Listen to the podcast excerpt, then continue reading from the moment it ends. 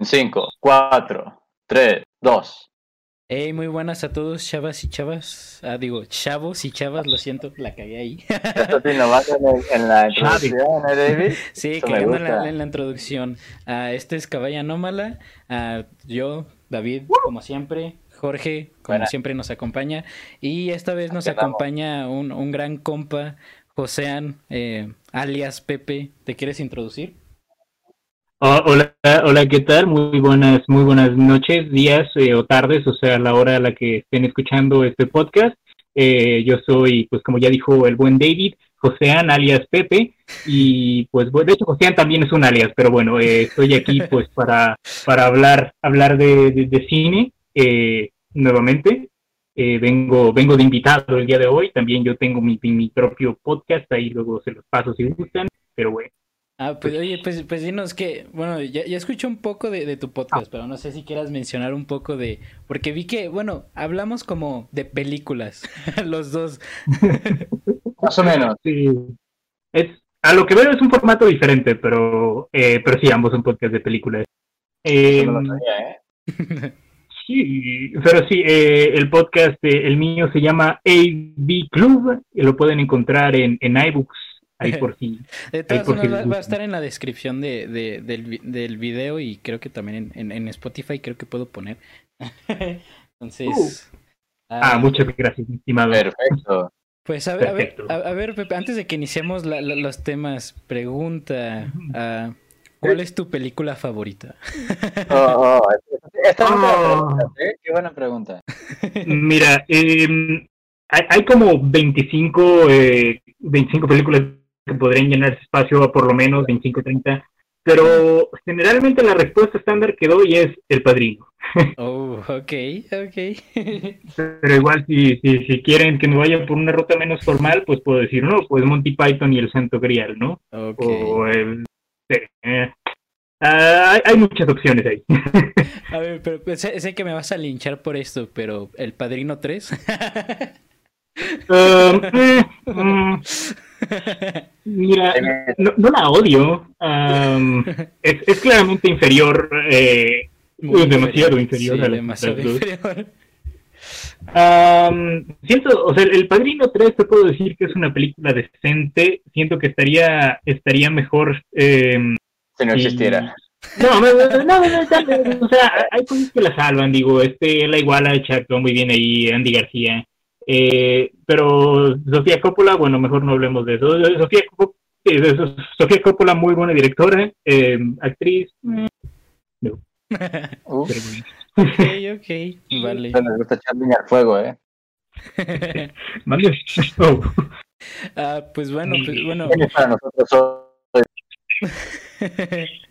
Ok, mira, no nos demoramos tanto con los temas porque creo que uno de estos va a estar muy muy extenso, siento, porque estaba estaba escuchando, creo que el podcast en el que sale Sandy y me acordé que tú Jorge me habías dicho sobre ah, estabas hablando de 1917, sí, ¿no? Ah, sí, sí, claro. Ah, la Ah, película. Y que, y que, y que habías mencionado algo de que mucha gente se quejó de que había mucha inclusividad o mucha representación, ¿no? Ah, Más bien que no había. ah, Ah, bueno, no había nada de Ok, ok. Sí, sí. Sí, yo, yo como de, ¿cuál representación? todavía no la he visto, la verdad, todavía no la he visto. Was, Ah, was there any black people there? lo siento, lo siento. Ah, pero bueno, el, el- el- el- tema es que ustedes sienten que hay falta de representación en, en el medio del entretenimiento o el viceversa, que si hay eh, un exceso de Mm. inclusividad. Mira, obviamente tenemos, es una, una pregunta muy ambigua, como te encanta hacerlas. Obviamente me encanta hacer estas preguntas. O sea, ambiguas. mira, en los últimos años no, porque en los últimos años quieren meter inclusividad, ya tienen como un régimen, ¿sabes? Yo creo que los directores tienen ahí escrito, tienen, tenemos que contratar a huevo 20 actores negros y 20 y, y darle, darle algo de a la mujer, güey. Ahí lo tienen, lo tienen ahí, güey, y si no lo cumplen, están faltando en algo, ¿sabes? Ok, ok. Mira, yo, lo- yo lo que digo es eh, inclusividad en los medios, bueno, en, en cuanto al entretenimiento en general, en toda la burbuja del entretenimiento, no ha faltado, de nuevo, en el entretenimiento en general. Sin embargo, si nos vamos a lo más mainstream, sí había una falta de representación significativa hace unos, eh, que serán pues eh, unos 30 años, eh, poquito más. Ya le han, eh, incluso pues hasta años recientes, pues también han habido varias polémicas al respecto. y siento yo que, o sea, de nuevo, eso de contrataciones de actores sí es, hay métodos que, han, que están implementando Hollywood en un en un lapso tan corto que hace sentir como que esto de repente vaya como muy repentino. pero ah, había un punto que iba a decir y se me fue. Está bien, tú dale, tú dale. ah, chale. No, lo que yo digo es que también hay, hay algunas medidas que toma Hollywood que también hacen ver, eh, que también lo hacen ver más em, forzado de lo que debería. Digo, todo esto que han estado haciendo de los remakes femeninos, por ejemplo, es, es un intento transparente para verse más abiertos. Yo creo que es contraproducente con el movimiento. exacto. Eh, eh, exacto, porque en, lugar de estar haciendo nuevas franquicias con, eh, de nuevo, con, personas de color o con personajes principales femeninos, el, hecho de colgarse de, pues eso, de, franquicias ya existentes que, que, que tenían protagónicos masculinos es la salida más floja que pueden tomar. Sí, sí, están como que demostrando que no puedes hacer una buena historia con una minoría, lo, cual es totalmente falso, ¿no? Pero... Exacto. Ah, y, sin embargo, hay otras, ah, hay otras que no han abordado de buena manera. Eh, Spider-Verse, por ejemplo. ok. Ok, sí, tiene buen punto, buen punto. Uh, ¿Cuáles películas sienten que, que, son como que tienen mucho, mucho exceso de, esto? Ah, bueno, no necesariamente películas, pues también podría ser como series de televisión y todo eso. Ya te dije mm. una, ¿eh? a ver, si pensamos en otra, mm. Hmm. no sé, es que la verdad yo no me fijo mucho en eso y no creo que las personas deberían de fijarse en eso. A lo mejor, o sea, también depende del trabajo que estás haciendo. Si estás queriendo representar algo, no sé, algo como 1917, por ejemplo, eh, no estoy muy familiarizado con la Segunda Guerra Mundial, pero para mí que la primera, la primera es la primera. La primera, perdón. este, yo creo que muchas veces eh, se dice que las personas de color, porque a lo mejor sí, a lo mejor, bueno, las usaban como más carne de cañón, ¿no? en las primeras líneas. Y ahí no vemos ninguna persona de color. Este, tal vez debía, ahí sí debía faltar, pero no sé, yo no pienso mucho en, en eso. Yo sé que las personas se ofenden por todo, entonces hay que, hay que cumplir ese estándar, ¿no? Pero mm, a mí, si, si, yo quiero representar en mi historia personas así o no, pues ya es cosa mía, ¿no? Porque a lo mejor estoy en, otro, a fin de cuentas, en el mundo que estoy creando tienen sus propias reglas establecidas, entonces no es, no es como que deberíamos basarnos en eso para mí, pero bueno, hay que tener contenta a la gente, ¿no? Sí, pero ahí lo que ahí lo que yo digo es que también eh, hay casos en los que el contexto lo justifica, es un caso claro, 1917. en, en, general, muchas películas de la época que, tomen que toquen temas así, eh, de nuevo, puedes entender por qué no hay un cast más diverso, porque era algo que no se aceptaba tanto eh, en ese entonces, vaya, ya hace más de 100 años, de 1917. pero sí, igual digo, está también la controversia del Señor de los Anillos, que pues ahí dice, bueno, pero mm, no hay nadie afroamericano en el Señor de los Anillos. Y mm, esa es una, es una medio tricky. Pero no, no asociamos tanto a la gente de color con eh, el mundo de la Tierra Media. También está la, el, el, hecho de que Tolkien era racista, pero bueno, eh, eh Pero sí, es, muy triste. Sí, sí, yo, yo también. Ah, yo estoy en, en, el punto también contigo, Pepe, que es. Eh, puede, puede llegar a ser forzado cuando es como que necesitan llenar un, un cuota. Uh, ya, ya, ha pasado bastante eh, con, con varios productores y así, como para calmar a las masas. uh, pero creo que Mm, mm, digamos, si, si, nos, si retrocedemos bastante, creo que podrías ahí hacer un caso de, de algo de, de, falta de representación, pero también... Sí, obviamente. También ah, te necesitas mencionar, obviamente, el contexto uh, externo. Eh, obviamente, si, si vas como 1900, ¿qué? 1930, mil, no más, uh -huh. 1930, 1940, en, en, Estados Unidos, obviamente no ibas a tener casi nada de, de representación de cultura afroamericana. Sí, no, mira, y, y, los casos que sí lo tenían resultan un tanto problemáticos hoy en día, de hace ah, sí, eh, sí, lo sí. que el viento se llevó, por ejemplo. Claro, claro, claro. Uh, también creo que hay, hay una película de, bueno, no sé si era película o, o serie de, de, de, Disney, que era... Ah, de... Song, of the, Song of the South. Sí, sí, sí, que era... De 1941. Uh -huh, que es muy polémica. Hasta mismo sí. Disney lo ha quitado de, creo que de su catálogo, uh, que no, no los mencionan nunca. Y ahí es interesante sí. también verlo. Uh, bueno, ahorita, ahorita te dejo hablar. Espera. Ah, no, no te preocupes, no este, te preocupes. No, eh, y, está, y está también interesante ver eso porque es también como eh, Disney tratando de, de borrar uh, algo, algo parte de, de, de histórico, porque también es interesante, bueno, necesario ver cómo la gente era antes.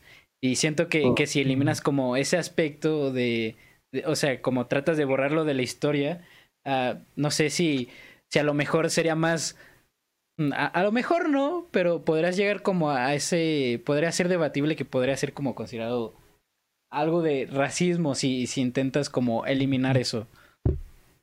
Uh, sí, ah, perdón, ¿qué ibas a decir?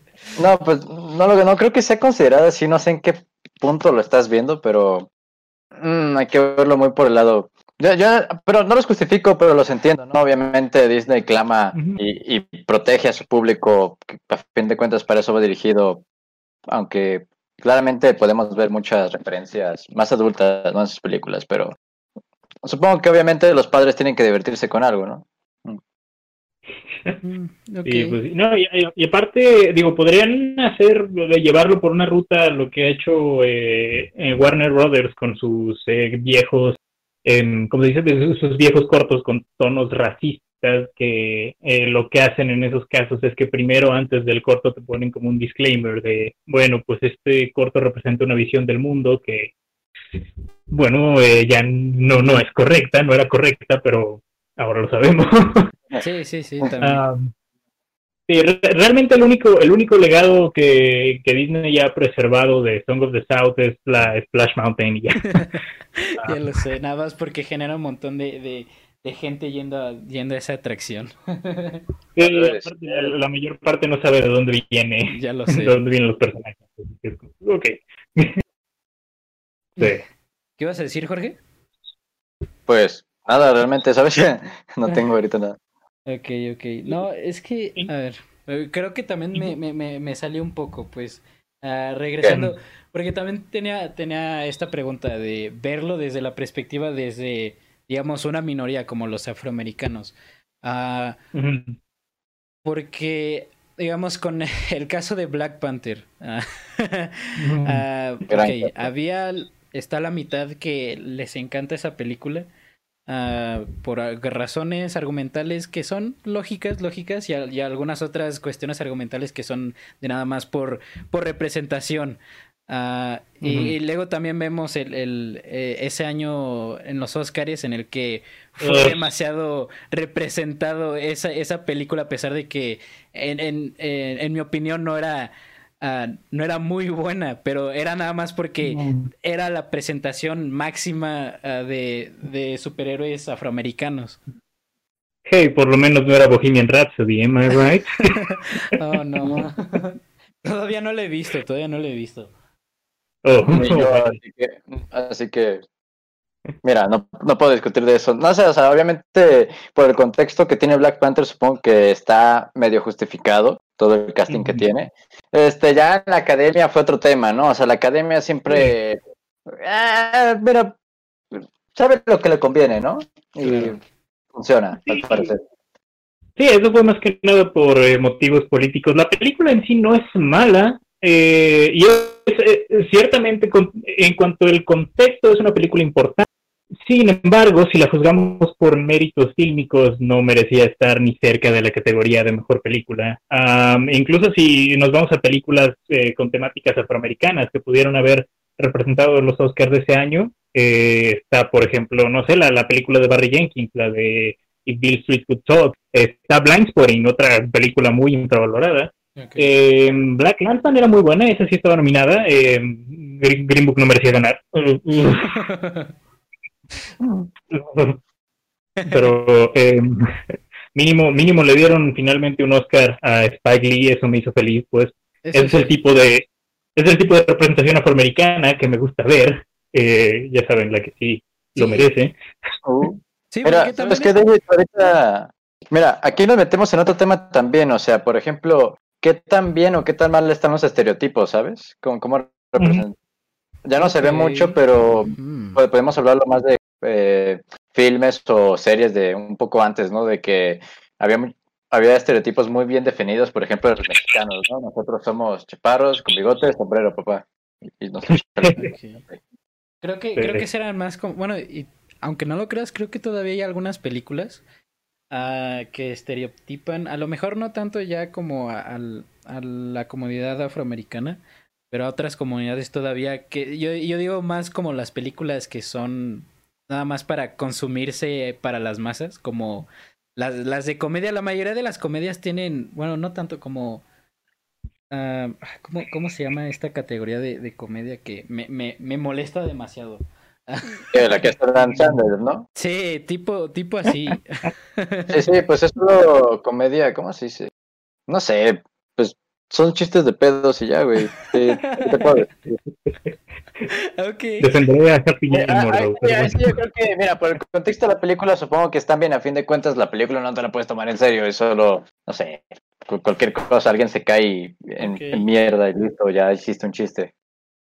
Ok, pero bueno, ¿hasta qué punto pueden ser como satíricos?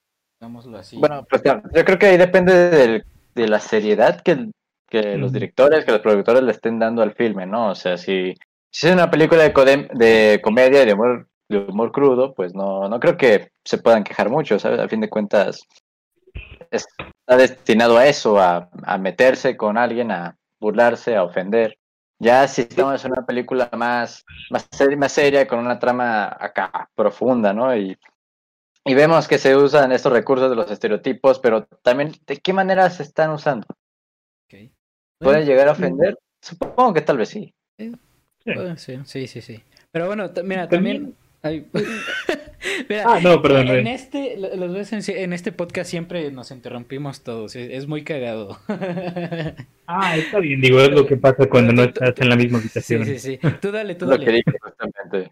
ah, bueno, lo, que quiero decir es que creo que también depende del enfoque que le den a ese tema. Eh, está un buen ejemplo, eh, una de mis comedias favoritas, por cierto, está el caso de Borat. Um, David? lo que hacen lo que hacen en Borat es eh, sí te, te, presentan con este típico estereotipo eh, del, del, Medio Oriente eh, eso o sea el, de, un país pues de, esa zona. Eh, pero el, uso que le dan es para burlarse de la propia sociedad americana y de cómo de nuevo en la sociedad americana tratan a, a, bueno, a la comunidad islámica y a diferentes minorías. De la película toca muchos temas realmente. Ah, pero, creo que un, cuando, cuando haces, eh, cuando, cuando le das un enfoque como ese, hay gente que se podría ofender, hay gente que podría no captar el chiste, pero realmente cuando lo profundizas es eh, una buena sátira, ¿sabes? Igual, digo, está el caso de, no sé, los la controversia, la controversia que tuvieron con Aqua hace un par de años, pues, em, que yo siento que fue un poquito... Mm, exagerada. sí, un tanto exagerada, por el caso de que estaban atacando a Los Simpson, que es una serie basada en estereotipos de todo tipo. Ah, en eso consiste. Eh, digo, sé que estaba todo el dilema de que, bueno, pero pues la única representación eh, de hindú que, tenemos en los medios, y sí, pero ¿qué culpa tienen los Simpsons? digo, la, única la única representación que tenemos nosotros en los Simpsons es el hombre abejorro. Está ¿no? creo que, o sea, puedes tocar esos temas de estereotipos raciales y ese tipo de cosas, pero hay que saber cómo hacerlo. Creo que el... Una línea muy delgada. Sí, es una línea muy delgada. ¿En qué punto se vuelve ofensivo? Sí, claro. Sí, sí, sí, pues, pues también eso es lo que te estaba diciendo, Jorge. Porque te digo, puede, puede ser satírico, lo que quieras, eh, puede ser cómico, pero puede llegar a un punto en que digamos, a, lo mejor no fue la intención, ¿no? A lo mejor fue, eh, no, no fue considerado por, por todas las personas que estaban trabajando en esa película o en esa serie, pero sí puede llegar a un punto en el que como todo ese, esa burla uh, para la comunidad uh, eh, puede, puede volverse bastante, bastante ofensivo. Sí, que, creo que también eh, algo digo, algo que siento que ha estado ayudando en estos casos es que, de nuevo, el, hecho de que también las personas que están haciendo este tipo de contenidos eh, se han ido diversificando, eso pues, permite que las personas pertenecientes a esas minorías puedan eh, burlarse de lo, que les rodea a su manera. Digo, está. Hay varios que, digo, de toda la comedia afroamericana, dígase Kim Peel o Eric Andre, o, ese tipo de, ese tipo de contenido. Me encanta ese, los Boondocks, el anime de... Ah, ah claro, los Boondocks de Adult Swim, sí. Sí, sí eh, los Boondocks, que de nuevo es la propia comunidad burlándose de los problemas que ellos enfrentan. Ah, está también eh, esta película que salió hace como tres años de, de Big Sick. No sé si la vieron. ¿Cuál, cuál, cuál? De, de Big Sick. Ah, yo no. No estoy. Uh, Con, con eh, Kumal, Kumal, eh, con Kumal Nanjani. Ah, no, no lo he visto. Ok. Ni yo. No me suena. bueno, eh, pues esta película es, eh, de nuevo, es como una especie de historia semi-autobiográfica de este comediante pakistaní, pues eh, Kumail Nanjiani, y pues, de, cómo se enamora de una mujer estadounidense y pues este, ella cae en coma, y sus padres llegan a visitar, pero ves ahí como la, la brecha cultural existente porque pues está... Eh, llega un punto, una de las mejores escenas de la película es cuando, cuando el papá de la, de la novia le, le pregunta, oye, y este, ¿ustedes qué opinan del 9-11? y, y lo, lo que hace el personaje de Kumail es que le dice, oh, sí, pues perdimos a algunos de nuestros mejores hombres ese día. Eh, o sea, de nuevo, creo que mm, aquí lo correcto es eso, permitir que las personas pertenecientes a esas minorías puedan burlarse de la situación para que no se vea como que la, la, persona que está en la situación de ventaja está sacando provecho de alguien que ha visto discriminación en el pasado tanto tiempo. Ok, sí, bueno, buena toma, sí, tienes tiene razón.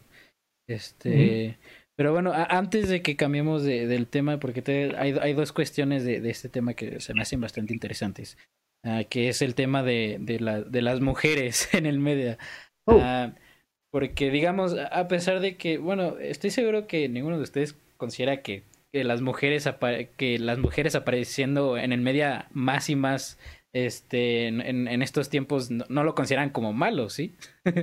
no, claro que no, porque por, porque sería eso. No, porque es que, aunque no lo crean, hay una comunidad grande, bueno, a lo mejor y no tan grande, pero sí se hace notar bastante mm. de, de gente que, que se enoja bastante de cuando, cuando ven que hay un como un protagonista femenino, digamos que la escritora de, de alguna muy buena película o alguna serie eh, es mujer, este, diciendo como de que, ay, otra mujer ya es mucho. no sé qué piensan ustedes de esa mentalidad.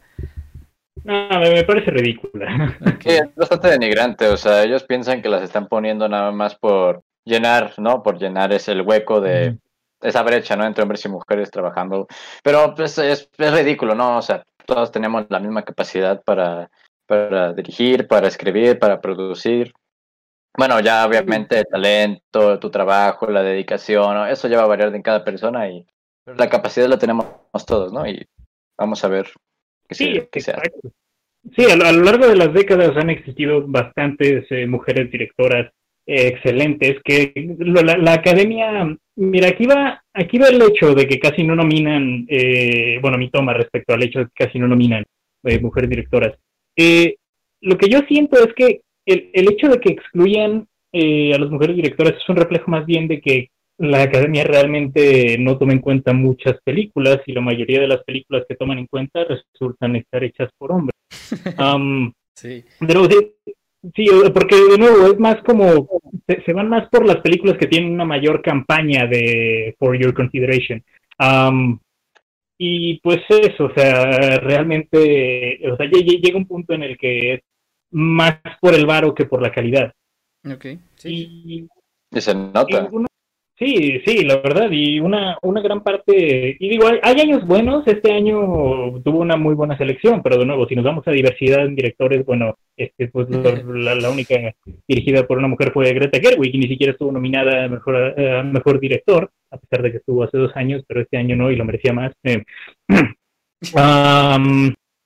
Pero sí, es, un tanto impactante cuando piensas que realmente, digo, en cuanto a directores femeninos, ¿cuántos han nominado? ¿Cuántas han nominado? cinco. Cinco y solamente. cinco y solamente Catherine Bigelow ha ganado eh, este Oscar. Han sido Lina Wertmüller por Seven Beauties en 1976, Jane Campton por The Piano en el 93, Sofía Coppola por Lost in Translation en 2003, Catherine Bigelow por The Hurt Locker en 2009, la que ganó, por cierto, y uh, Greta Gerwig en eh, Lady Bird. E igual, digo, si nos vamos a minorías, también de directores afroamericanos hay menos de los que piensa eh, nominados. Ninguno ha ganado, pero uh, seis, solamente seis directores afroamericanos también. Mm. Eh, estás muy bien informado, ¿eh? eh sí, pues tengo aquí abierta la, página de Wikipedia. pero, pero sí, uh, de nuevo, creo, creo que el hecho, de nuevo, el, hecho de que el, el, el, hecho de que casi no nominen directoras femeninas eh, se debe a que no se abren mucho a la escena en la que más mujeres están dirigiendo. Digo, en la escena del cine independiente hay muchas eh, directoras femeninas muy talentosas Ah, y desde, los últimos años puedo nombrar varias películas, varias que han sido dirigidas por mujeres que han resultado muy buenas. Mm, incluso en Hollywood ya se está abriendo un poquito más de paso. Eh, que de nuevo siguen, siguen sin ser la mayoría y siguen sin ser pues como equitativo. Pero pasos, pasos pequeños, están tomando pasos pequeños, por lo menos.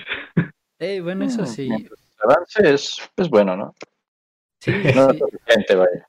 Bueno, es que, ah, no sé, me, molesta bastante, de nuevo, me molesta bastante esa mentalidad de, la gente, mayormente hombres, de que sí, sí sienten como que ese odio de por qué hay tanto, o sea, por qué hay tantas mujeres en la industria, la cual eh, yo, yo tengo como el sentimiento contrario a ellos de que qué bien porque, o sea, si, de nuevo, si, si retrocedemos, y bueno, también como lo, lo haces notar, es de que pues, no, no ha habido casi mucho, la verdad. Solamente hasta ahorita ha empezado un, un poquito a, a, surgir. Sí, como, como que... Eh, sí, lo de las mujeres directoras o lo de la inclusividad en los Oscars. Ah, bueno. Yo creo que ambos. Ambos, ambos, sí. Sí.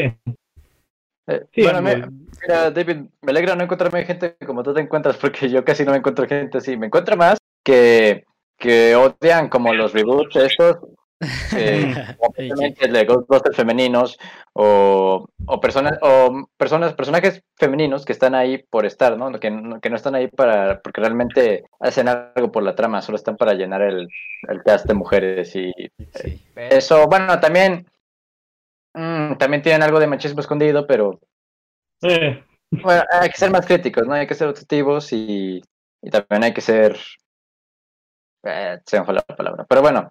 Ah, sí, pues, si, estoy cansado de los reboots femeninos es más por el hecho de ser reboots, no por el hecho de ser femeninos. Sí. sí. O sea, es, por el hecho de que Hollywood eh, ya no hace nada original. claro, claro. Ah, ¿Sabes qué? También necesito decir esto porque es un poquito irónico que hablemos de, este tema de, las mujeres y falta de representación y seamos tres hombres hablando del tema.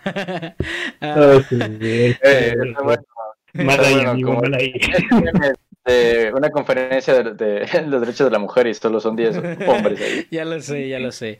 Pero bueno, ya, y, ya la, otra parte es más sobre los roles de, las mujeres en, las actuaciones, pues, porque es mucho que, digamos, cuando, cuando ponen como una protagonista femenina, digamos, pongamos una, un ejemplo un poquito más específico, como una heroína, eh, película de superhéroes, pues siempre tratan de, poner como a estos personajes como heroicos cuando son mujeres, que sean, o sea, idénticos al hombre, pero nada más siendo, siendo mujer. Y siento que también falta, falta representación ahí de, este, y también es notorio cuando, cuando buscas como información sobre esto, de que muchas mujeres no, no se les dan tantos roles de, de diversificar, o sea, no solamente ser como o la, la más fuerte, la más mamona, eh, mamada digo, lo siento, ah, y, o, o, la más femenina. Normalmente son como esos dos y un poquito en medio. Y no hay como tanta diversidad como con, eh, con los hombres que pueden realmente hacer cualquier rol que, que, que se les ofrezca. Sí, sí, eh, en cierta forma concuerdo, aunque de nuevo eso es algo que se ve bastante más en como se dice, en la escena mainstream. Sí, sí, sí. Que, claro. Sí, o sea, que, en el entretenimiento en general. O sea, siento que puedes encontrar buenos ejemplos buscando más, eh, pues, más profundamente, pero a lo que el público general es expuesto, sí, ahí hay cierta. Mm, sí, hay cierto problema ahí. Siento yo. Sí, aunque yo también lo siento, o sea, no ves muchas mujeres en ese rol, ¿sabes? En roles más, más pequeños, más diferentes, pero supongo que poco a poco se va incluyendo más con, esta nueva ola. Bueno, no es ya. Bueno, no me voy a meter en ese tema, pero bueno. se va a ver más, obviamente, y está perfecto, ¿no? Que, porque a fin de cuentas, mientras depende del contexto también de la historia, de cómo nos la está planteando, porque obviamente no, tenemos que ver, o sea, podemos verlo como un reflejo de la realidad, pero a la vez no, porque a fin de cuentas es un universo ficticio que, tiene sus propias reglas establecidas, pero eso ya, ya, está metido en otros temas. Está... Eh, oh, pero Bueno, pero está muy bien que ya poco a poco, como ustedes dijeron, lento, pero algo es algo, ¿no? sí, pues van, tomando baby steps. ok, ok. ¿Tiene, algo más que agregar? Sino para que ya pasemos a lo siguiente. La verdad estoy seco. sí, yo creo que, creo que ya dije todo lo que puedo decir desde mi perspectiva, pues. Vale, vale, vale. Ok, pues entonces el siguiente tema es un poquito más, más tranquilo, más relax. Ah, que bueno, también es bastante interesante. Menos ah, polémica, ¿eh? menos polémica, pues, que es...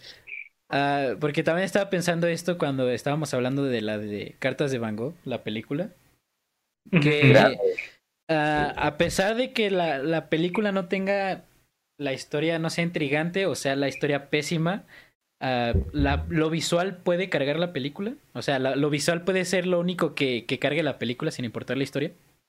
Pues eso mm. depende, ¿no? O sea. Pero mira, te puedo decir que Cartas de Bangkok sí es, es una super Pero, ok, obviamente no, obviamente no con esto va a lograr que sea una buena película, ¿no? Pero es un punto a favor bastante grande, diría yo. Pero también depende de qué es lo que te guste más ver cuando ves un filme. Y bueno, a lo mejor si eres una persona que le gusta más el contenido mainstream, más rápido, a lo mejor puede gustarte más por los efectos, se ve bonito el tráiler, se ve bonito las, escenas.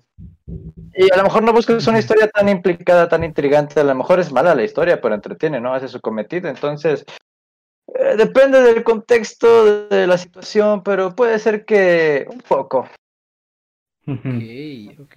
digo, la, la, historia es, la historia puede ser tan interesante como la hagas ver. Eh, y de nuevo, creo que en ese aspecto sí le tiendo a dar más prioridad al aspecto visual, sin embargo, obviamente no es lo único, pero como el cine es un medio visual, sí tiene que haber cierta importancia y efectivamente creo que una película buena en un nivel visual puede elevar eh, algo un poco más estándar en cuanto a historia.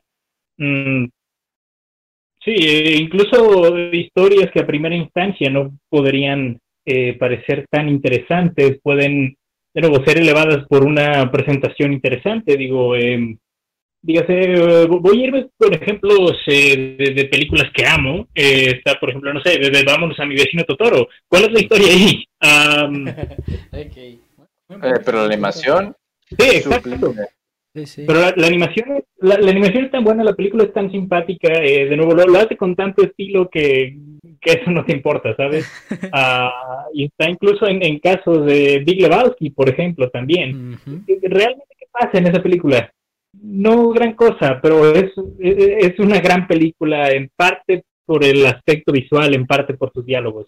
Ah, lo que yo digo es, hay, cosas que pueden cargar a una historia más sencilla, una historia no tan interesante. Um, y puede resultar en, grandes clásicos. Ok, buen, buen punto. Y, con, ese punto de Totoro, a ver, ah, digamos que quitaran, porque para mí la, película de, de, Spider-Verse es, bastante buena por los dos aspectos que, que, trabajan bastante bien, la historia y los visuales digamos que obviamente los visuales carga, tiene, tiene una carga un poquito más.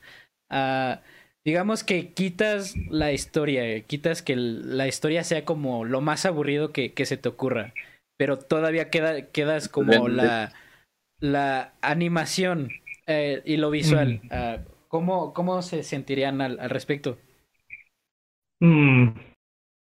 Pues no sería lo mismo, no sería lo mismo, pero igual igual tendría cierta fanbase, pues sería aclamada por ese aspecto, eh, siento yo. Mm, de nuevo, no tendría el mismo estatus que tiene, y de hecho habrían muchas más críticas de gente llamándola como superficial y así, que nadie llama Spider-Verse superficial, pero en ese caso sí podría recibir ese tipo de críticas. sí, de nuevo, sería amada en ciertos círculos, odiada en otros, siento yo, en lugar de ser universalmente amada, como lo es en nuestra realidad. Ok. Jorge. Sí, obviamente, pero mira, la verdad yo no me esperaba mucho de Spider-Verse cuando lo anunciaron y mira lo que salió, entonces igualmente la, lo hubiera lo hubiera visto, igualmente me hubiera gustado porque mm, mm, bueno, también hay este estigma de que no te esperas mucho de una película animada, lo hemos hablado bastante en el podcast. Este eh, no me mates, David. Está bien, está bien. No esperaba mucho.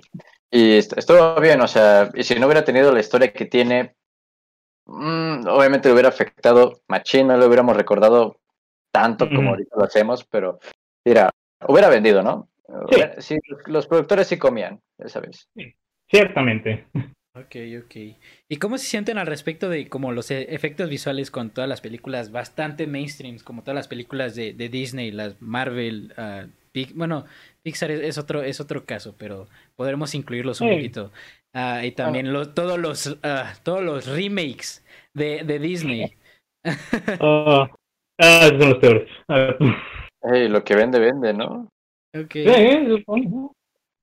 por alguna razón, digo, está el caso del Rey León. De, nuevo, siento que si no hubiera tenido una buena historia, Spider-Verse pudo haber sido un caso similar a El Rey León, que es, eh, de nuevo, es una película que se ve bien, nadie niega que es un CGI muy revolucionario. Hicieron grandes cosas con eso y sin embargo, ¿dónde está la humanidad? ¿Por qué hicieron eso? se sacrificaron la personalidad de la película por avances tecnológicos. Siento que, de nuevo, llega un punto en el que eso se vuelve bastante molesto. cuando empiezan a darle más prioridad a a que se vea bien la película y hacen en sí que se pierda el alma de la misma. Ok, sí, claro, claro. a fin de cuentas se notó que solo querían mm, algo de ganancias, ¿no? El efectivo. Pero bueno, o sea, no podemos negar que no están planeando una gran obra maestra, ¿no? O sea, vemos que todo el potencial, todo, todos los recursos lo están dirigiendo a los efectos visuales, a, lo visual prácticamente. Y... Ok, mira, no los odio, los, los comprendo, ¿no? Se enfocan en eso, se ve bonito, vende. supongo que es algo necesario en la industria. Ya, obviamente, es, no está bien que sea la mayoría. No creo que sea necesario realmente, pero... Bueno, ok, estoy de acuerdo que las, las, industrias necesitan dinero. O sea, por ejemplo, Disney no. Disney no necesita estar sacando sus remakes. E, ellos no, ellos tienen el dinero, los el, el budget perfecto para sacar las obras que ellos quieran, ¿ok? ellos no tienen excusa, ellos no tienen excusa, pero industrias más, un poco más pequeñas, o a lo mejor quieres un poco de, efectivo para enfocarte en un proyecto más serio, pero quieres asegurar, ¿no? Quieres asegurar tu inversión, el dinero, pues es una película un poco más mm, diferente, ¿no? Algo, algo que venda fácil, ¿no? okay, yo, yo creo que sí es necesario, no creo que sea tan necesario, tan tan, tan abusivo, tan excesivo como lo es, pero mira, a mí, mira, si yo estuviera en la industria también me gusta, me gusta el dinero, ¿eh?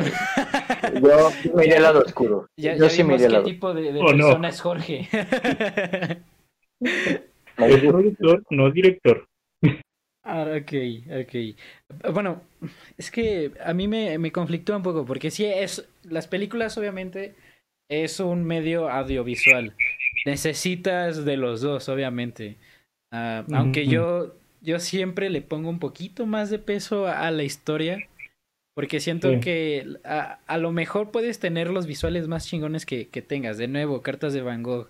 Pero para mí, siento que como esa, esa novedad de, de, de lo visual se me puede, o sea, se me acaba como a, los 15 minutos de, de, estar viendo la película. Entonces, por eso necesito la historia para seguir estando eh, eh, dentro de, del mundo.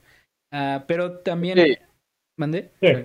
No, pues a fin de cuentas, solo complemento, a fin de cuentas es el paquete completo, ¿no? Sí, sí, sí. Sí, exacto. Eh, de nuevo, sí, eso, son cosas que se complementan, en algunos casos le dan más peso a otras y funciona, pero siempre tiene que haber esos elementos ahí. Claro, claro. Ah, pero a ver, ¿qué, qué lo... Y eh, estoy viendo desde el punto visual. Ah, ¿Qué lo hace diferente como a, a una pintura? ¿Qué lo hace más especial, digamos, una película que nada más se enfoque en, en lo visual mm. ah, que, que, una pintura? Que mm. viendo una pintura no desperdicio dos horas de mi vida. ok, pues sí, sí es válido. te, diré que Oscar, digo, te, te diré que, que Coco sí se merecía más ese Oscar. Sí, yo, no soy de esos que, que, que dicen que no, no, no, Carlos Van Gogh es una obra maestra, nada.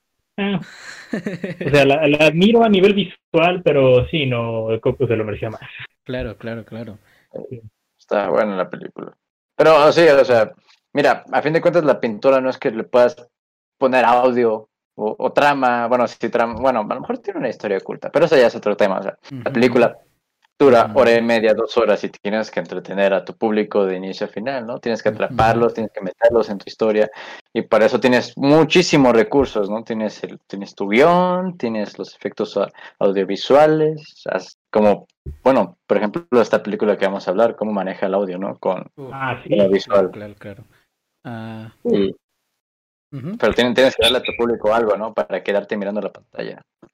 Sí, incluso en, películas más experimentales que tienen una historia más ambigua, tiene que haber algo que, que atrape, vaya, en, incluso en esos casos. Eh, la, la, la, misma manera en la que se juega con la historia es un buen caso, bueno, es un buen ejemplo, pues, de algo que se puede hacer. Mm, pero sí, Claro, claro. Y luego también la, la contraparte, pues digamos, no contamos lo visual, contamos la historia que lo hace eh, lo, como más intrigante que una película que, que un libro. Mm, bueno, es que normalmente a muchas personas no, no tienen el hábito de la lectura. Yo, por ejemplo, lo perdí.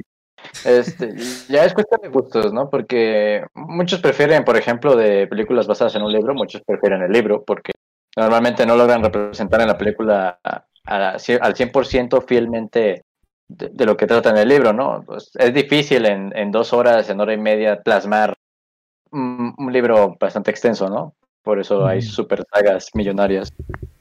Este, ya, ya, yo creo que ya es cuestión y gustos de cada quien, porque puedes disfrutar ambas. por ejemplo, en lo personal, Yo soy de los que prefieren el libro a la película, pero, pero tengo excepciones. Tengo, tengo bastantes eh, ex- excepciones. Entonces, pues se pueden disfrutar ambas. Sí, concuerdo ahí. Claro. Ok, ok, ok, ok. Me ¿Satisfecho, David? Algo, algo, algo, algo. Porque es que, eh, bueno, este tema lo, lo saqué más que nada porque me, me acuerdo de, de varios amigos que me decían de que ah, veían ba- bastantes películas que, digamos, no eran tan buenas. Eh, lo visual ah, sí ayudaba un poco, ah, pero la, la historia era, era un asco. Y yo les decía, yo prefiero mil veces una historia buena a que solamente sean puros visuales. Ah, pero me, me decían que la- las personas, estas personas me decían de que lo contrario, o sea, que necesitan lo visual, si no, no les va a importar la película. Bueno, es Sí. que son otro tipo de consumidores, Claro, claro. De los que odias, ¿no, un poco, un poco. Mira, te, te puedo decir esto, o sea, puedes, puedes, mm, pu- puedes tener visuales eh, muy malos, pero si tienes un, un buen guion, puedes eh, lograr un producto bueno. Eh, puedo dar un ejemplo concreto, está el caso de esta película de 2007, eh, Men from Earth, que de nuevo es una película que visualmente, puedo decirlo si eres aquí, Sí, Claro. tú dale, tú dale. Ah, sí, es, es una película que visualmente se ve de la mierda. Eh, pues parece, que, parece que fue dirigida por, por, por Tommy Wiseau.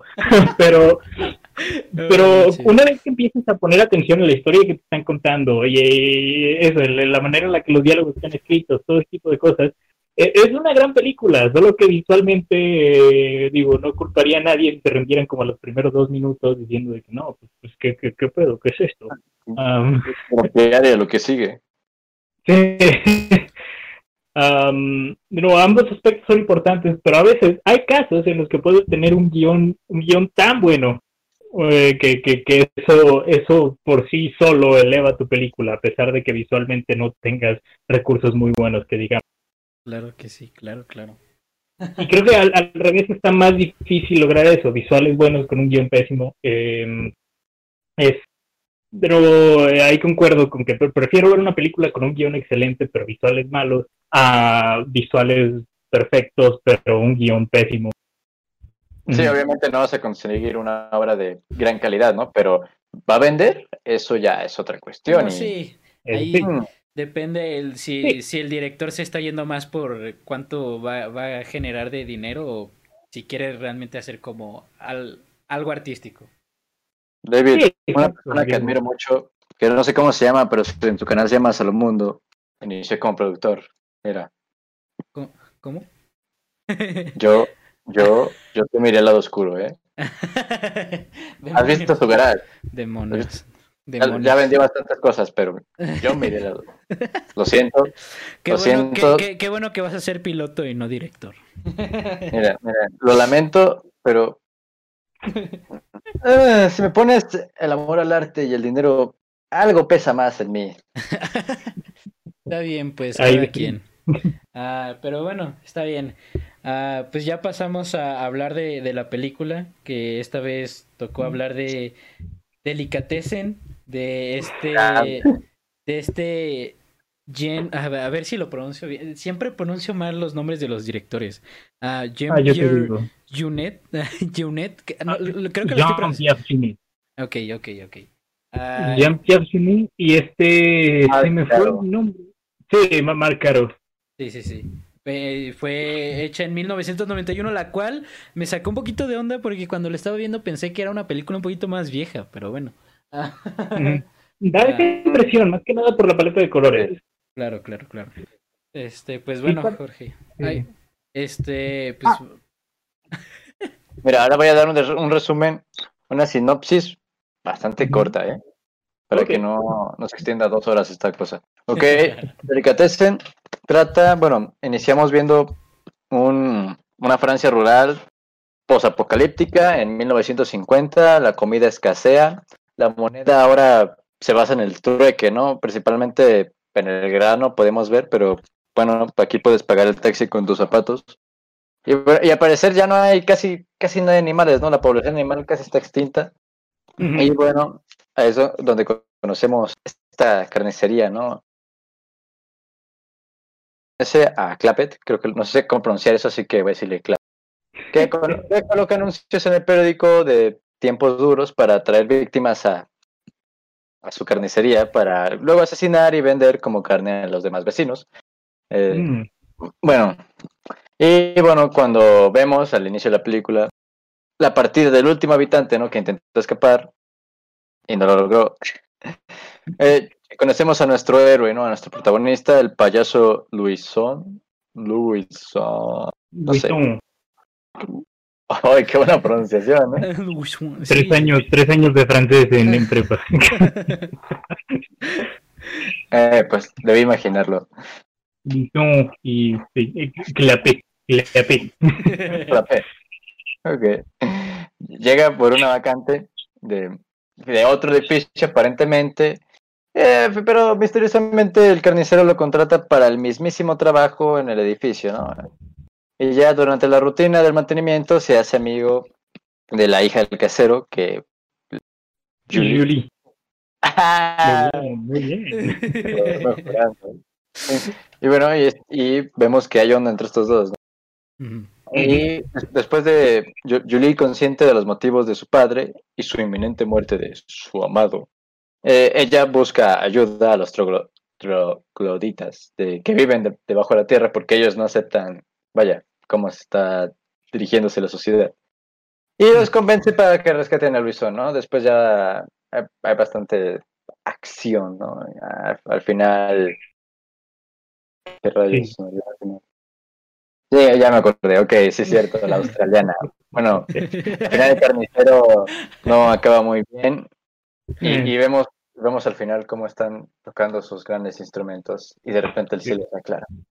Creo que el, Sí, es cierto, David, se te olvidó el spoiler alert, pero bueno, mira, ya lo puse. Ah, sí, es cierto. Bueno, ya, ya, ya, spoiler alert. Eh, da igual, estamos, es lo que siempre te digo, estamos hablando de un podcast de películas. ¿Qué se espera la gente? Mira, eh, pues no sé, no sé, de todas formas fue un aviso. Uh, quiero, quiero dar como curiosidad que... A ver, espera, espera, espera, espera, espera, Antes, antes de que nos entremos, ahorita, ahorita ya... No voy a hablar de la película, es una curiosidad del título. Dale, dale, dale, pues. Dale. de hecho, no lo sabía, lo, busqué hace poco, que Delicatessen es un tipo de tienda especializada que ofrece exquisites, alimentos de alta calidad o exclusivos por sus características especiales, por ser exóticos, raros o de elevada calidad en su ejecución. Eh, productos de alta gama, eh, creo que es un muy buen toque, no lo sabía. Eh. Está exquisito la referencia. Ah. Correcto, bueno, yo, yo, lo sabía porque hay una tienda así cerca de mi casa, entonces siempre era como de, ah, no manches, como la película. Como la película. pero, pero bueno, bueno, este, ya, ya, ahorita les, dejo que, que, que, que, digan. Ah, lo de siempre, ¿les gustó la película? Sí. Sí, a mí también este, me lo imaginaba diferente, la verdad cuando la vi no me imaginaba que iba a haber eso, yo me imaginaba algo, no sé, más crudo, porque, o sea, lo es, pero mm, la trama lo lleva como por otro camino, como que te lo normaliza. Sí, es una comedia negra al más puro estilo. obviamente es el objetivo, ¿no? Está, está bastante bien, está, está buena la película. Sí, yo, yo lo que siento es, eh, es más como, es, es, como, es como si fuera una película de Terry Gilliam, pero, pero francesa, ¿sabes? Algo así. Me, me, recuerda mucho a películas, no sé, como a Brasil, por ejemplo. es algo así, es como el equivalente francés de Brasil. Yo, bueno, yo sí esperaba que fuera como más oscuro. Y me sorprendió bastante que había bastantes cambios de, de, de, de tono, que, que, era bastante cómico. había bastantes aspectos cómicos que, que, me sorprendían porque era como una situación bastante, bastante brutal. Sí, básicamente, bueno, pues la película trata también de humor negro, ¿no? sí, sí, sí. No sé, o sea, obviamente la película tiene como los componentes para ser más cruda, porque, mm. mira, el, el, contexto, la época donde que nos están plantando es, bueno, perfectamente sirve para, para ser más cruda, pero Eh, me, me, gusta cómo lo lleva, cómo, cómo te pone humor y cómo está muy normalizado, porque desde el principio sabemos que el carnicero, casi desde el principio, yo tardé un poquito en comprenderlo, el carnicero pues vende carne humana y es totalmente normal, o sea, la, la, sociedad se ha normalizado hacer eso y ¿qué es lo que te está transmitiendo? Normalidad. Claro, O, Sí, Bueno, sí, hay que adaptarse, ¿no? Sí, y que- creo que creo que de nuevo ese, ese tono cómico hace un muy buen trabajo en eh, integrarte en ese mundo sin tener que dar demasiadas explicaciones. claro. Mm, porque, eh, de nuevo, como, como tú dices, te lo presento de una manera que ya está normalizado. Y en ese caso puedes simplemente adentrarte en la historia, el contexto pues te va llegando, tú vas uniendo los puntos. Ah, pero ya lo único que haces es pues seguir a estos personajes en esta historia. Pues sí, a, a mí me encantó bastante cómo, cómo iba fluyendo la, la historia, ah, porque había puntos en el que podías sentir que to- todo es como medio random, pero llega un punto en el que ya sientes que todas las piezas que te estaban mostrando al principio ya se están juntando y, e- y es todo bastante, sí, es bastante placentera el, el final. Sí. Sí, Claro. sí, todo acto hace un excelente trabajo uniendo las piezas. Claro. Es que, en serio les digo, no me esperaba eso. Yo pensaba que iba a estar tenso, pero no, o sea, la verdad, el, el humor es algo diferente, ¿no? Porque estamos con unas barreras culturales bastante amplias, ¿no? Estamos Ujú. hablando de una película de 1991 en Francia, ¿no? Francesa. Pero a- aún así yo creo que el humor se puede captar fácilmente. A mí, a mí sí me dio risa. Yo, yo creo que estuve... No, no, no, tampoco me eché carcajadas, pero sí estuve...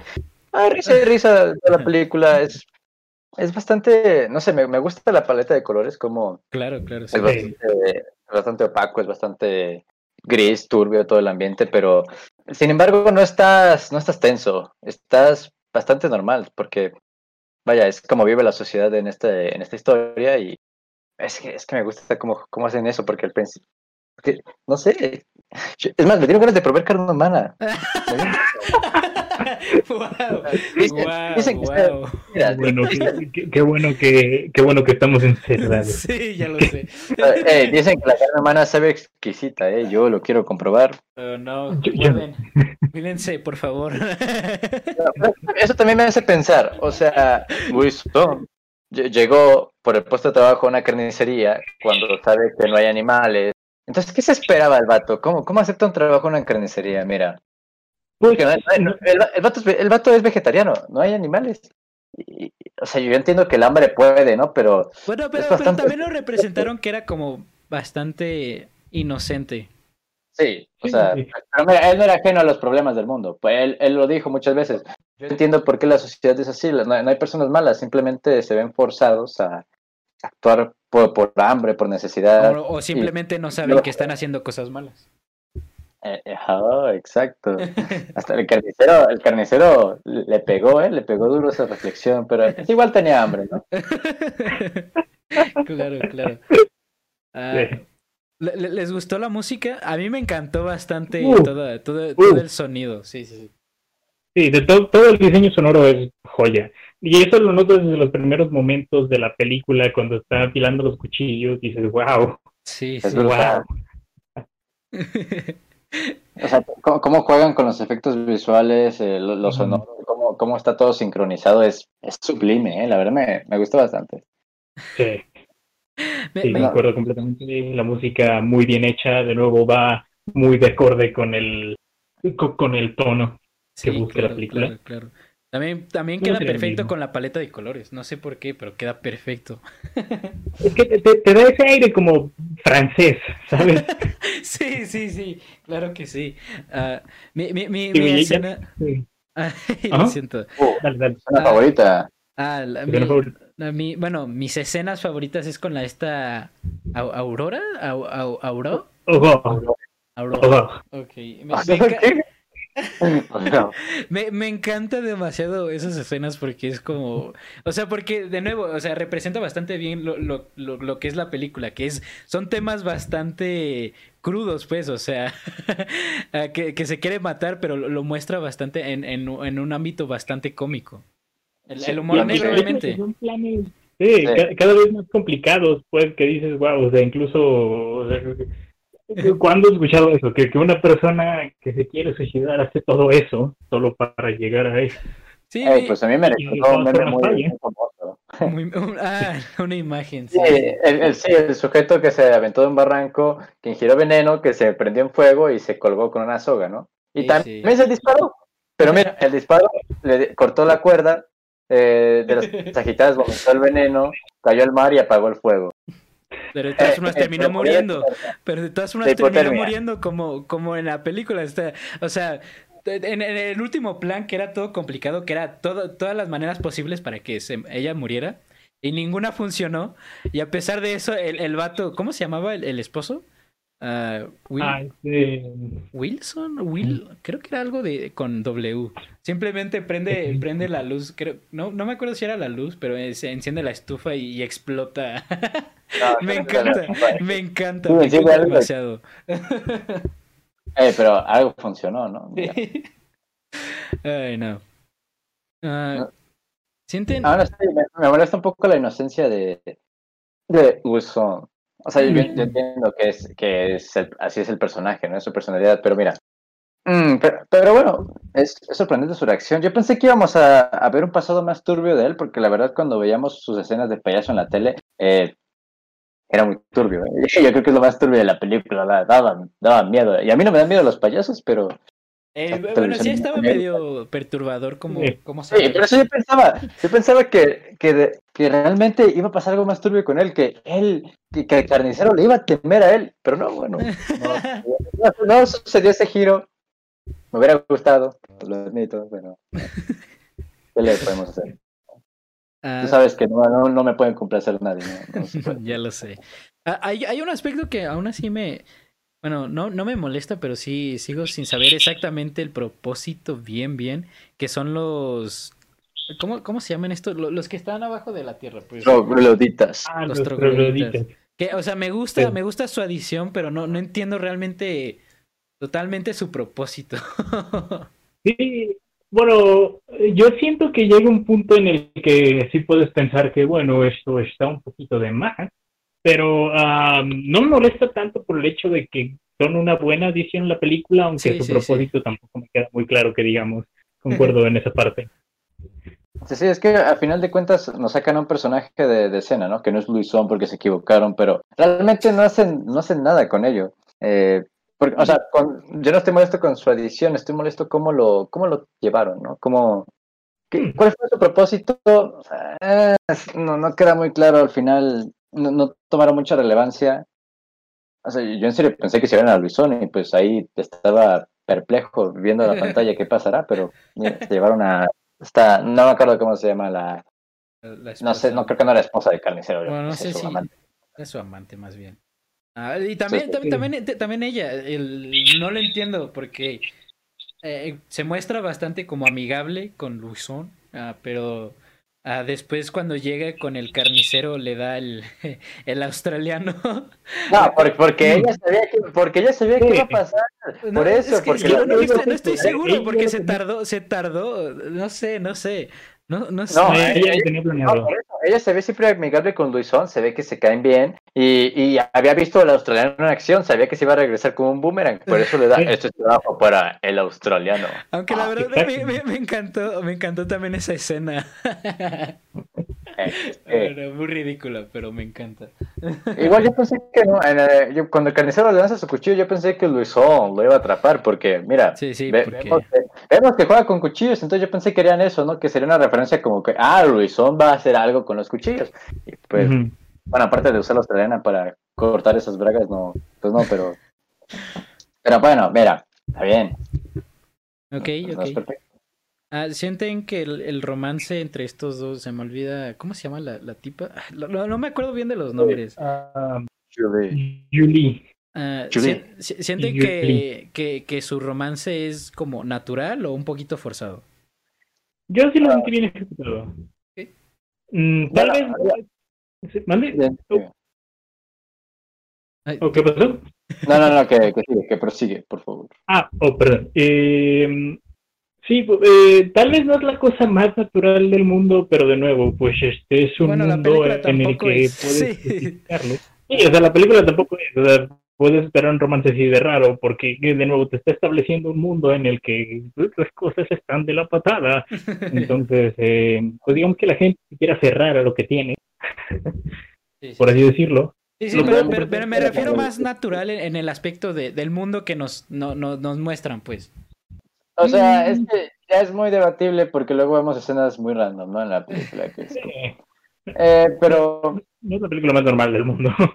Quizás, es algo apresurado, quizás sí es algo apresurado, pero tampoco, tampoco vemos muy bien los lapsos de tiempo, ¿no? Que pasan, o sabemos que pasa más de una semana, creo, porque le reprochan igual al carnicero, hey, te estás tardando con Luisón, ¿eh? Tenemos hambre, culero. A mí ni me hables, cabrón, porque tú me debes pinche renta, ¿eh? Te voy a comer si no, no te pones al tiro, ¿eh? Entonces... Sí, básicamente. Igual, por ejemplo, con el personaje de, creo que del sótano, que eh, pues era un viejo que vivía con sapos y comía caracoles. Ah, También está como que un poco sobrando ahí, porque... Sí, sí, cierto, cierto. Eh, la verdad yo pensé que iría más, más con él y realmente no hizo nada. Ah, pero igual lo podemos justificar de esa manera para establecer el hecho de que este es un mundo donde las normas sociales pues ya no existen, básicamente. Sí, ni tampoco la higiene, al parecer. Sí, tampoco la higiene. Todas esas cosas, bueno, pasan a segundo plano en un mundo donde la, la gente se come entre sí. Sí, supongo que viéndolo desde ese aspecto, pues está bien, ¿no? Está, está representando cómo se vive ahora. Está bien, supongo. Y, pero, pero al parecer llevamos, llevan muchos años así, porque están, así que los trogloditas ya saben perfectamente que los de la superficie se comen entre sí, por eso viven en las alcantarillas robando maíz.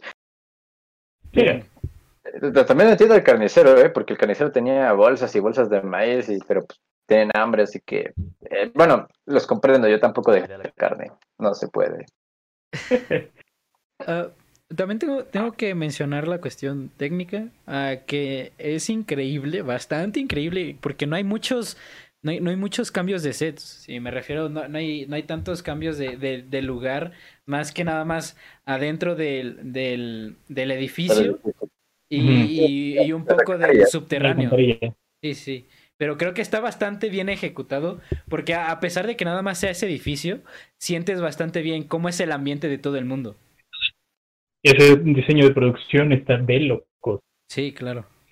Está bastante bueno, la verdad. O sea, eh, normalmente a mí, bueno, es que hay maneras de ejecutarlo, ¿no? ¿Qué, qué tan amplio es tu mundo? ¿Qué, qué tanto nos vas a enseñar? Yo creo que, que lo, lo, hacen bastante bien. O sea, no hace falta más, no hace falta salir, ¿no?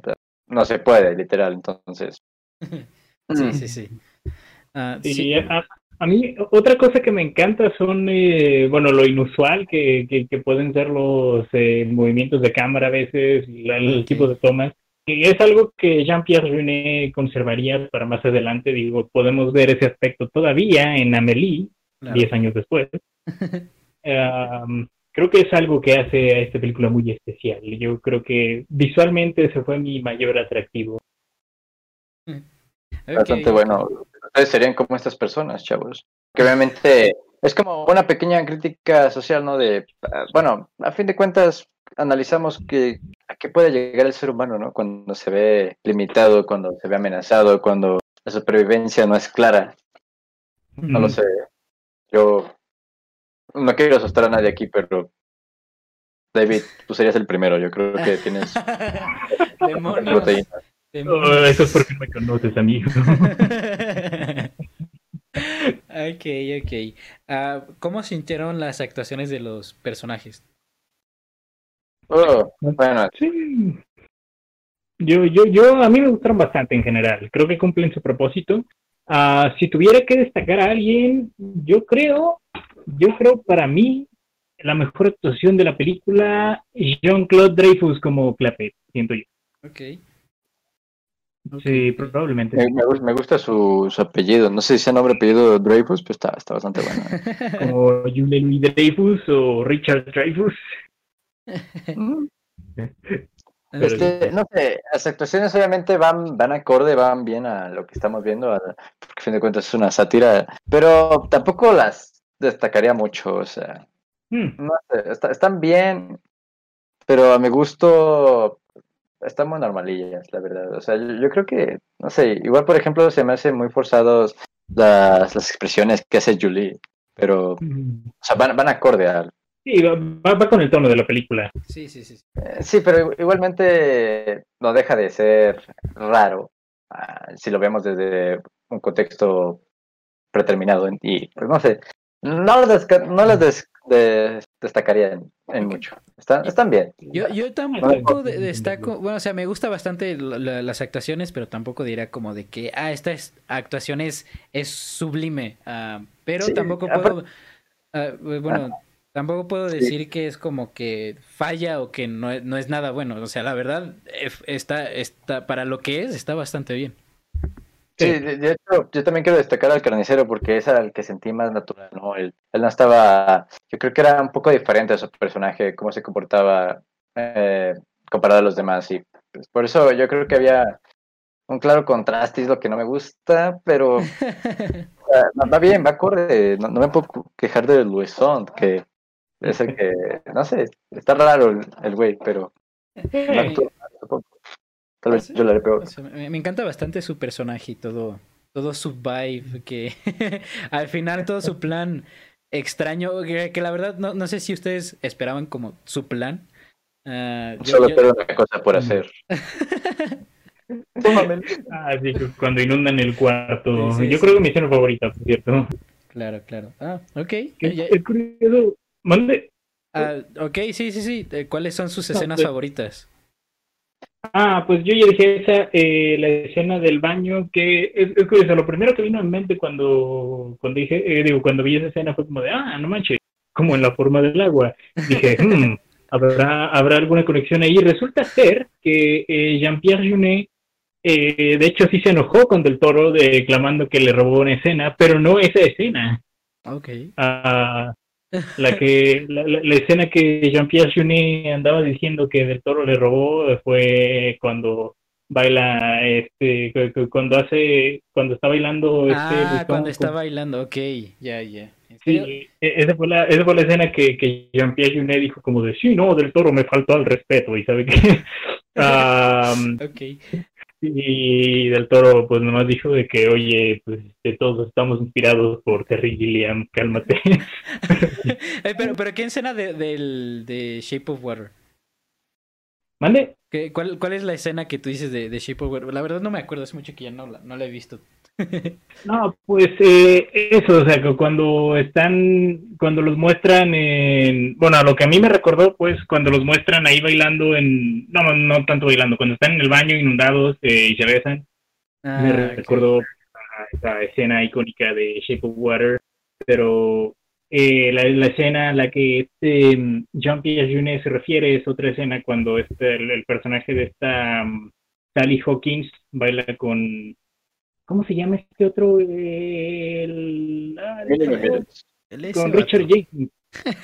Sí, sí, o sea, se, se refieren a eso realmente y yo estaba como de, mm, Mm, not quite, okay, Pero bueno, Alright. all ok, right. ok, ok. Ah, Tú, Jorge, tus escenas favoritas, escena. Mm.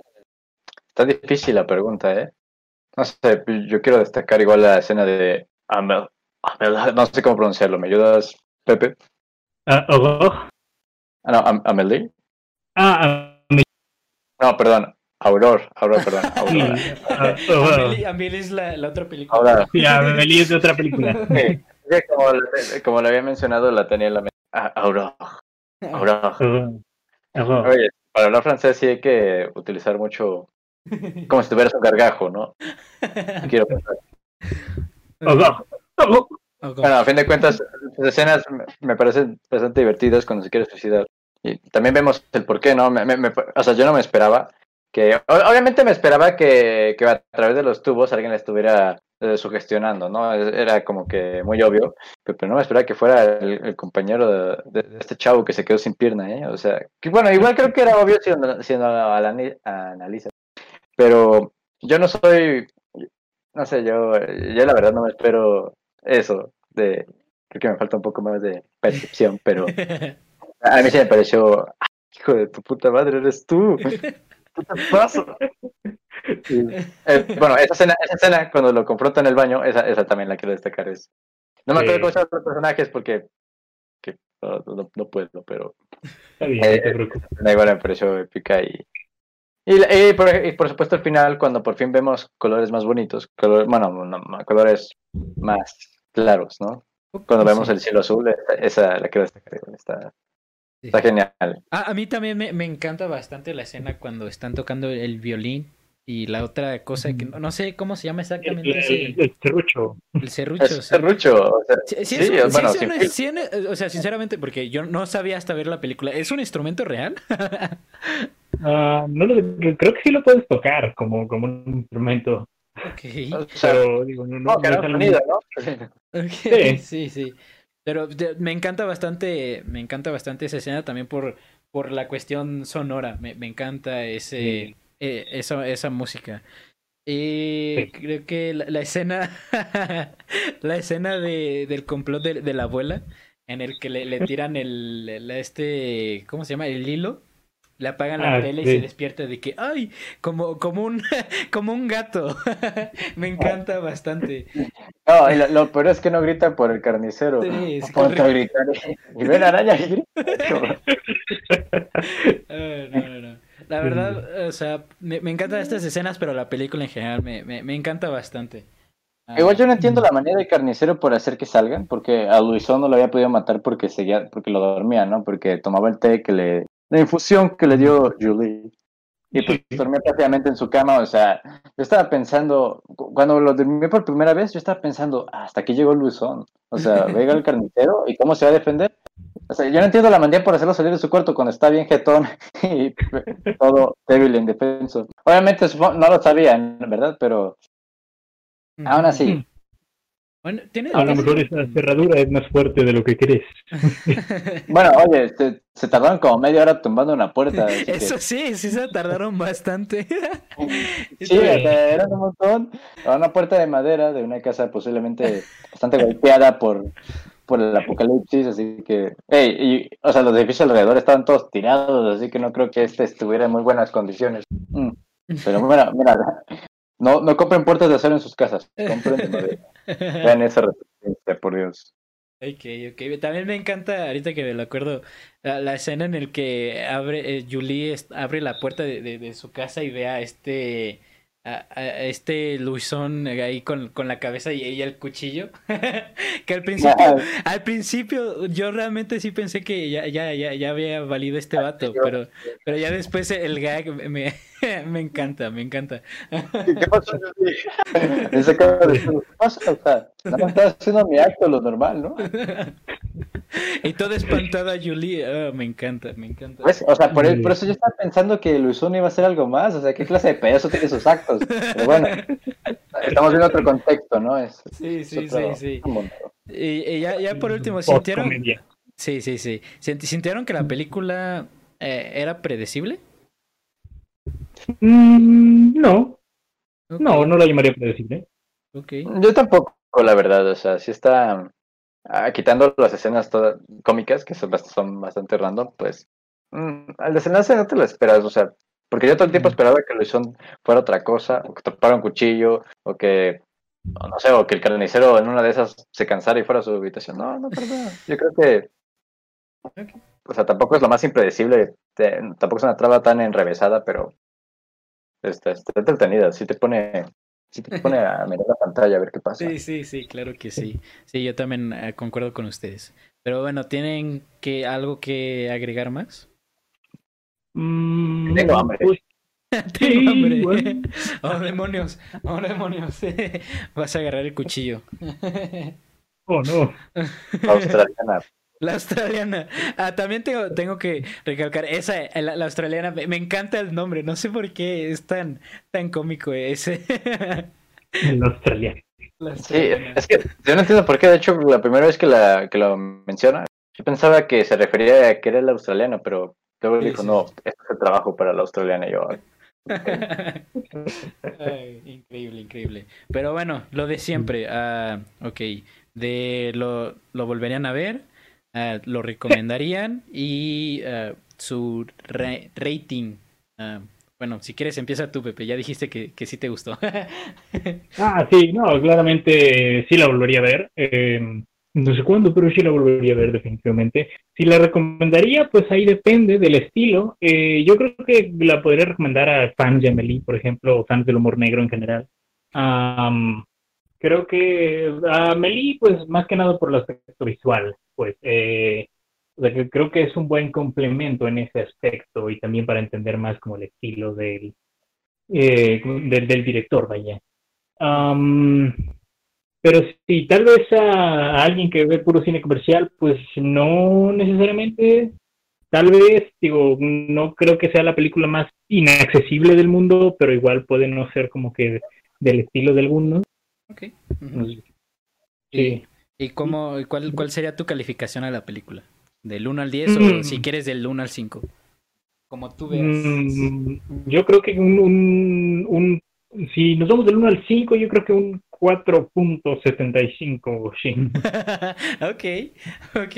Sí, tiendo a ser muy, muy liberal con mi escala de calificación. Generalmente me voy hasta el 11 y, o sea, son como 10 y si la película me encantó y 11 si digo que es de lo mejor del mundo. En esa escala sería un 10. Ok. okay. No un 11, un 10. Vale, vale. Ya, qué, qué, bien. Uh, Jorge. Wow, la vara está bastante alta, ¿eh? Mira, a mí sí me gustó no me la esperaba. Yo me esperaba una película más cruda y me encontré con bastantes risas y una trama interesante. Eh, sí la volvería a ver, sí la recomiendo. Obviamente, obviamente como comparto la, opinión de Pepe, no es para todo el mundo. No es la película más prohibida, más... Mm. Pero bueno, o sea, obviamente para, para consumidores que prefieren películas más mainstream, pues no, no creo que sea para ellos. Pero yo sí le recomendaría a casi todo el mundo, obviamente arriba de 13, 14 años, porque luego David me regaña. Pues de, hecho es clasificación B, creo.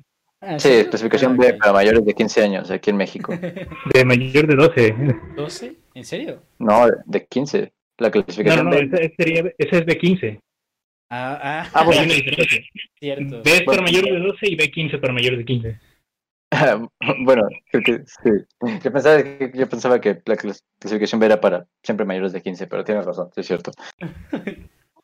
Bueno, o sea, para entonces baja, entonces para mayores de 12, si lo dice la, la clasificación, mira, para mayores de 12. Aguántate, David. Em, en, mi... Ah, ¿qué, ¿qué, rating ponerle a esta cosa? Que, a ver, ¿qué rating? No? ¿Qué clasificación? Mm, no sé, es que como siempre, no quiero ser malo, tampoco quiero ser, tampoco quiero sobreestimarla. A ver, voy a poner, es que, es que no puedo hablar de puntos negativos. Si acaso puedo, si acaso hay pequeños errores de vida, ¿no? Como los trogloditas, que tampoco hicieron mucho. O... Es que nada es perfecto, pero no quiero ser malo. Vamos a ponerle... Entonces, no sé, no sé.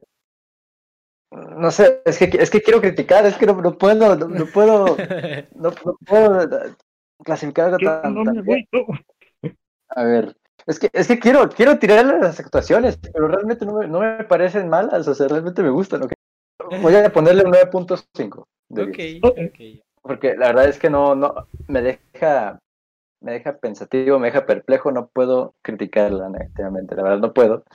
No es perfecta, no, no sé cómo demostrar que no es perfecta, pero, pero no lo es. Así que 9.5 de 10. vale, vale. Suena bien, suena razonable. Uh, yo, ok, sí, la volvería a ver, me encantó bastante. Uh, la recomiendo. Sí, como ustedes dicen, obviamente a lo mejor para un, para un público que es más consumidor, a lo mejor sea más difícil, pero digamos como esa persona que a, lo mejor quiera como entrar a, al ámbito un poquito ya más como a otras cosas que no solamente sean mainstream, sí, sí creo que es como un buen inicio.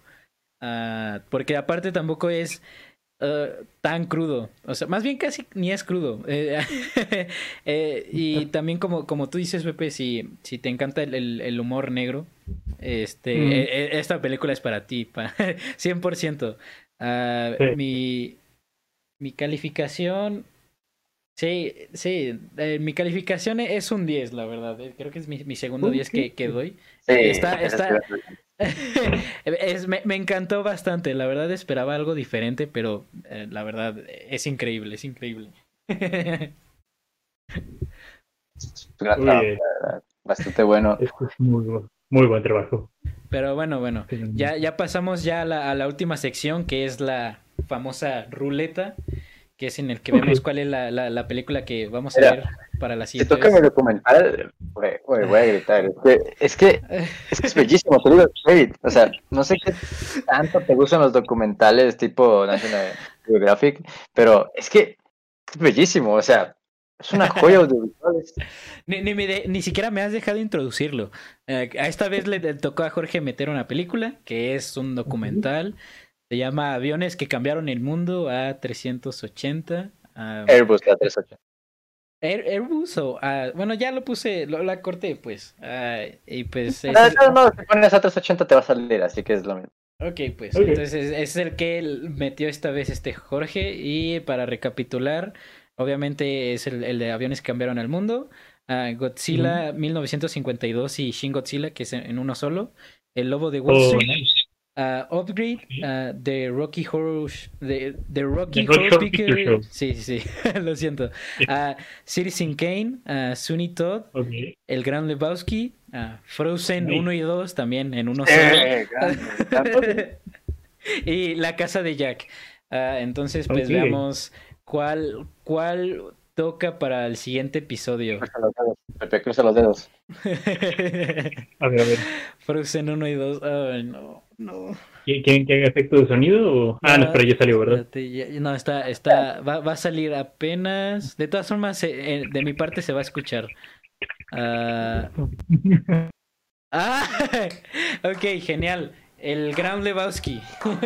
Ah, Gran clásico. Muy Lo bien. siento, Jorge. Algún día, algún día va a ser Avión Frozen, pero ese, el hoy, hoy no fue el día. Es que normalmente yo cruzo los dedos por Frozen porque es que quiero, quiero saber la opinión de David realmente.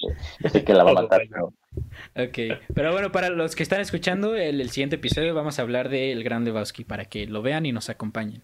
Ah, pero bueno, pues ya, ya terminamos. Este, gracias a Pepe. Quiero que menciones, bueno, no sé si quieras mencionar algunas de tus redes sociales.